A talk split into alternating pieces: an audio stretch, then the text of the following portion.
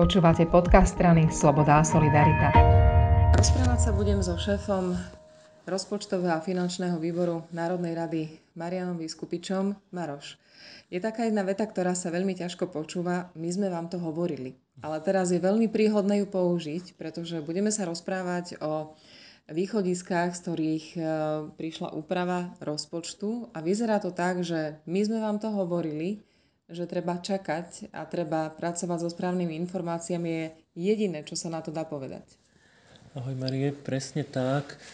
Aj správa o predpokladnom vývoji verejných financií pre zvyšok tento roka potvrdzuje to, čo sme hovorili počas schvalovania úpravy rozpočtu v parlamente, že teda nebolo treba až tak e, veľa pridať e, deficitu, že nebolo treba až tak skoro alebo už tak skoro e, robiť úpravu rozpočtu. E, mali sme počkať na aktuálne prognózy, mali sme počkať na aktuálny vývoj na sklonku druhej vlny, respektíve po druhej vlne a na základe toho sa mala robiť úprava rozpočtu, ktorá mohla byť teda ktorá by deficit zvyšovala menej a bola by presnejšia. Zároveň by reflektovala aj to, že aj príjmová stránka rozpočtu sa vyvíja oveľa lepšie, ako bolo na začiatku roka prognozované. Začnem sa pýtať podrobnosti tým, že prečo je dôležité, aby ten deficit nebol taký vysoký. Veď vlastne môžeme sa tešiť, že to bude len lepšie a je to informácia hlavne pre Slovensko, nie? Verejné financie by vždy mali byť o čo najväčšej možnej presnosti. Samozrejme všetci vnímame, že v týchto korona časoch a skutočne na začiatku roka alebo v Lani boli všetky tie čísla, všetky e, vývojové trendy rozkývané, že sa veľmi ťažko určovalo presne.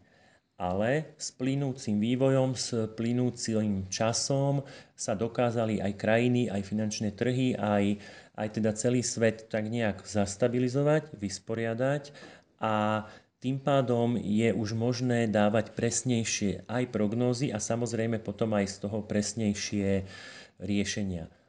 Samozrejme nie je jedno, ako veľký je deficit, pretože či sa bavíme o deficite verejných financií alebo aj následne o verejnom dlhu, toto sú všetko informácie, ktoré zaujímajú či už investorov, potenciálnych zahraničných, ale aj ale aj slovenských. Samozrejme zaujíma to finančné trhy, zaujíma to ratingové agentúry a od ratingu Slovenska sa zasa odvíjajú naše ďalšie, eh, naše ďalšie kvality alebo postavenie.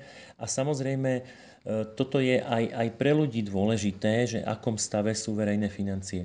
Takže preto vždy musíme robiť čo najpresnejšie dáta, čo najbližšie k predpokladanej realite, a zbytočne pesimistické modelovanie budúcnosti škodí nám všetkým. Škodí ľuďom, škodí ekonomike, škodí našej krajine. Hovoríme o tom, že ten rozpočet nakoniec bude radostnejší asi aj kvôli tomu, že ekonomiku sa podarilo udržať, ale nie len to. Zlepšuje sa vyplácanie daní a aj ďalšie veci vyzerajú optimistickejšie. Čomu to pripisuješ? V prvom rade si možno zopakujme čísla. Pôvodne e, schválený v Lani na konci roka rozpočet hovoril o schodku verejných financí vo výške 7,41 Následne májovou úpravou sa tento schodok zvýšil až na 10,2% a sama správa o vývoji verejných financií hovorí teraz o 8,8 hrubého domáceho produktu, čo je teda už výrazne menej ako tých 10,2 Zároveň, a to je to, čo hovorím, že stále sme zbytočne pesimistickí, aj Rada pre rozpočtovú zodpovednosť hovorí v tomto momente v augustovej prognóze o deficite 7,1% hrubého domáceho produktu. Tak ako to aj v histórii bolo, každá kríza mala svoj začiatok, ale každá kríza doteraz aj skončila. A toto vlastne je aj s koronakrízou. Svet jednoducho našiel spôsob a špeciálne ekonomika, ako fungovať, pretože ten svet musí ísť ďalej, ekonomika musí ísť ďalej. Čiže celé ekonomické oživenie je ďaleko rýchlejšie, ako predpokladali štáty, nie len Slovensko, ale vôbec celá Európska únia alebo celý svet. Takže ekonomika je životaschopná. Treba povedať, že pomohli aj vládne stimuly, e, vládne opatrenia, ktoré aj v slovenských podmienkach sme dokázali e, zachovať kapacity ekonomiky. E, bežnej reči firmy nemuseli prepustiť ľudí, pretože teda im vláda dokázala tie peniaze na ich podržanie zamestnania poskytnúť a preto je teraz ekonomika schopná rýchlejšie naštartovať a to sa skutočne stalo. Aktuálne to vyzerá, že by mohla slovenská ekonomika rásť až 5% v tomto roku. A samozrejme od rastúcej ekonomiky, od ekonomiky, ktorá funguje, od ekonomiky, ktorá zamestnáva ľudí, sa následne odvíjajú všetky tieto dobré správy.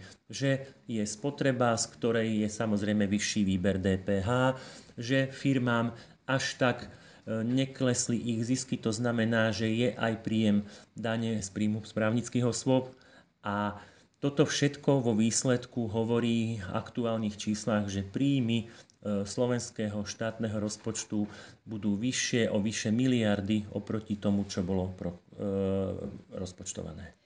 Úplne na konci sa opýtam, asi tretia vlna je realita, ale už veľmi pravdepodobne nebude žiaden ďalší lockdown.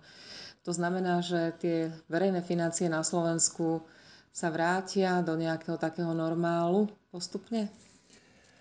Uh, musíme sa vrátiť do normálu, áno. Takže ver, verím, že sa aj verejné financie, aj rozpočty, aj, aj všetko vráti do normálu. Uh, treba povedať, že jedno z veľkých víťazstiev druhej vlny, o ktorom sa veľmi málo hovorí, je, že Slovensko dokázalo udržať v chode celú veľkú ekonomiku.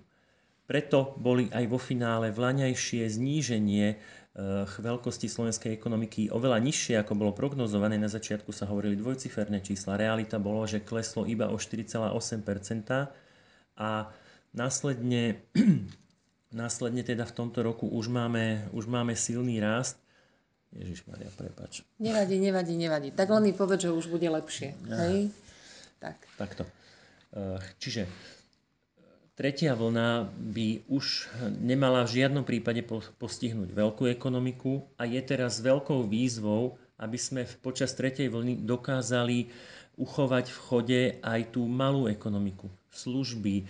Fitness centrá, eh, ale aj školy, lebo aj na ne je naviazaná nejaká časť ekonomiky, školské bufety, proste všetku túto malú ekonomiku a ak sa toto podarí, tak potom už skutočne vieme povedať, že bude lepšie.